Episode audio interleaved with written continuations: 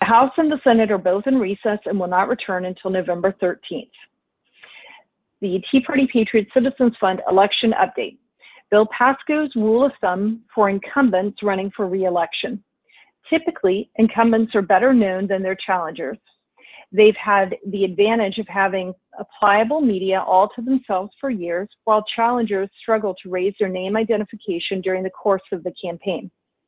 Consequently, the default position for virtually every single, every race where there's an incumbent running for reelection is that the incumbent begins with a big lead.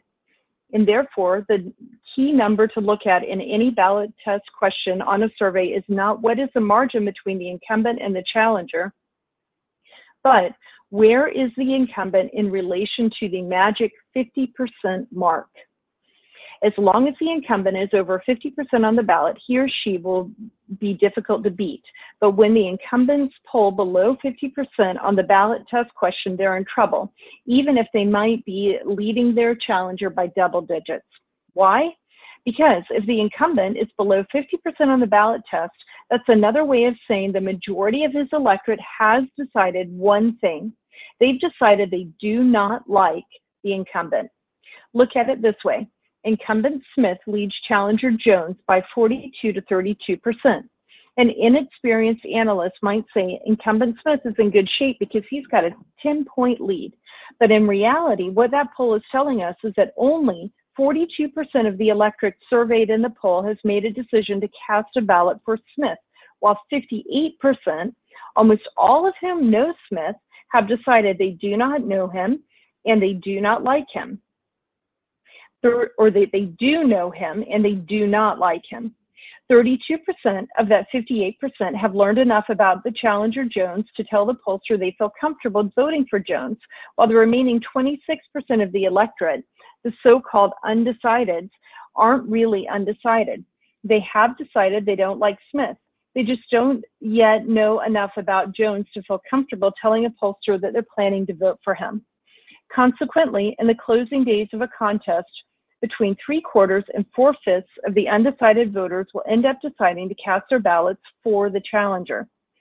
That's why the real number to look at in any race where there's an incumbent running for reelection is not by how much, not how much he or she is leading by, it's how close is that incumbent to 50% on the ballot. An incumbent at 42% two weeks before election day is in very serious trouble. An incumbent at 48% is is in trouble but might pull pull it out. An incumbent at 45, 46, or even 47% is in serious trouble and could well lose. Keep that in mind as we go through these key contests. In the Senate, Ted Cruz, incumbent Ted Cruz, reelect against Democrat Beto O'Rourke.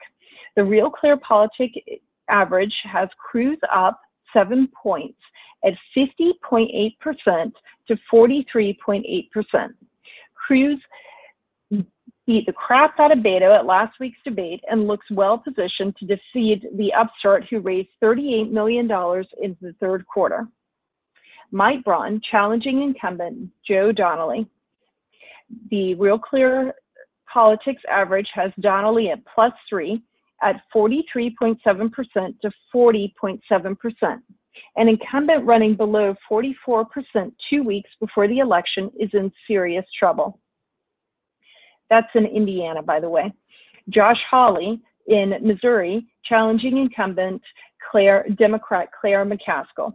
The RCP average has Hawley up half a percent at 46.3% to 45.8%. See above. An incumbent running below 46% two weeks before the election day is in trouble. The numbers flipper in this race in mid-August is it, the numbers flipped in this race in mid-August, and she's been trailing ever since. Matt Rosendale challenging incumbent Democrat Jon Tester in Missouri in Montana. RCP average has Tester at plus three at 48.3% to Rosendale's 45.3%. Tester appears to be holding on, but it's going right down to the wire. Patrick Morrisey challenging incumbent Democrat Joe Manchin in West Virginia. Real Clear Politics, had, the average there has Manchin up 9.4% at 45.7% to 36.3%. Manchin peaked at 48% in August and has dropped a couple of points since then. There is still a lot of undecideds in this race. If they break three to one for the challenger, we lose a squeaker. If they break four to one for the challenger, we win a squeaker.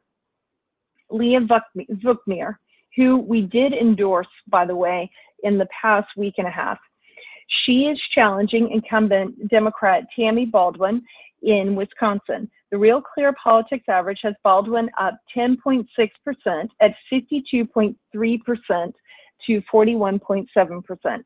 Baldwin has a double digit lead in the two most recent polls. Wisconsin Republicans may be wishing they had nominated Kevin Nicholson. Lou Barletta, challenging incumbent Democrat Bob Casey Jr. RCP average has Casey at plus 16, but we haven't seen a poll of Pennsylvania of the Pennsylvania Senate since the Kavanaugh confirmation. The latest polling data in Pennsylvania is a month old. Marsha Blackburn in Tennessee, um, it's the Bob Corker open seat, and we also have endorsed Lou Barletta and Marsha Blackburn. The RCP average Blackburn is up 6.5% at 48.8% to 42.3%. This looks good for Blackburn, who should be able to hold on to this traditionally red seat in a red state. Dean Heller, incumbent Dean Heller against Democrat ja Jackie Rosen.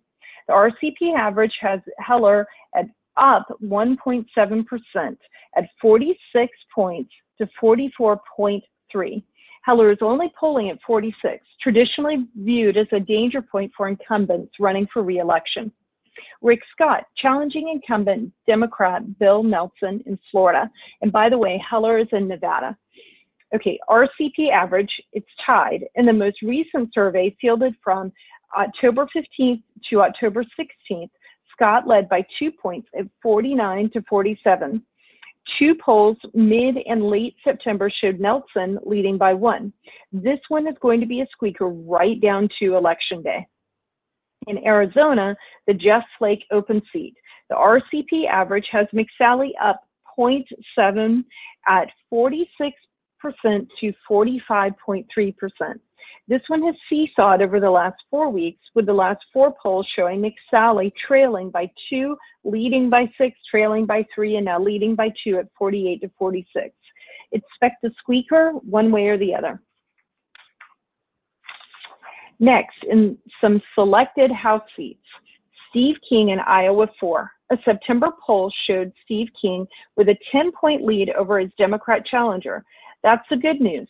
The bad news is that the lead was 41 to 31, and it showed that King is only at 41% on the ballot. That's not a good place to be for an incumbent. Ted Budd, North Carolina 13. The RPC, RCP average has Budd at 4.5% at 45.5% to 41%, but is only polling in the mid 40s, a bad place to be for an incumbent. Scott Perry in Pennsylvania 10. RCP average has Perry at plus one. A late September survey from Public Policy Polling, a Democrat leading firm, had Perry leading by just 44 to 43 percent. Dave Brat in Virginia 7. The RCP average, Brat uh, was up plus two at 47 to 45 but the last poll was a tie at 47 to 47. We have not seen a new poll since the third week of September. Jay Webber in New Jersey 11. In the most recent survey by New York Times with um, Siena College shows Democrat uh, Mickey Sherrill, I think that, or maybe it's Mikey, I'm not sure how you pronounce that, Sherrill, opening at an 11 point lead over Republican Jay Webber at 49 to 38 percent. That's up from a Mammoth University or Monmouth University survey from 10 days earlier that showed the two of them at a statistical dead heat of 48 to 44. Is the New York Times poll an outlier? It could be. The 11th district is traditionally reliably red. Peter Roskam in Illinois 6. We have not seen a poll in this district since Labor Day and it showed Roskam up over his Democrat challenger at 45 to 44 percent, the danger point for an incumbent running for reelection. and then Claudia Tenney in New York 22. We have not seen a poll in this district since late August, and it showed incumbent Claudia Tenney trailing by two at 46 to 44 percent. Again, that's not a good place for an incumbent to be.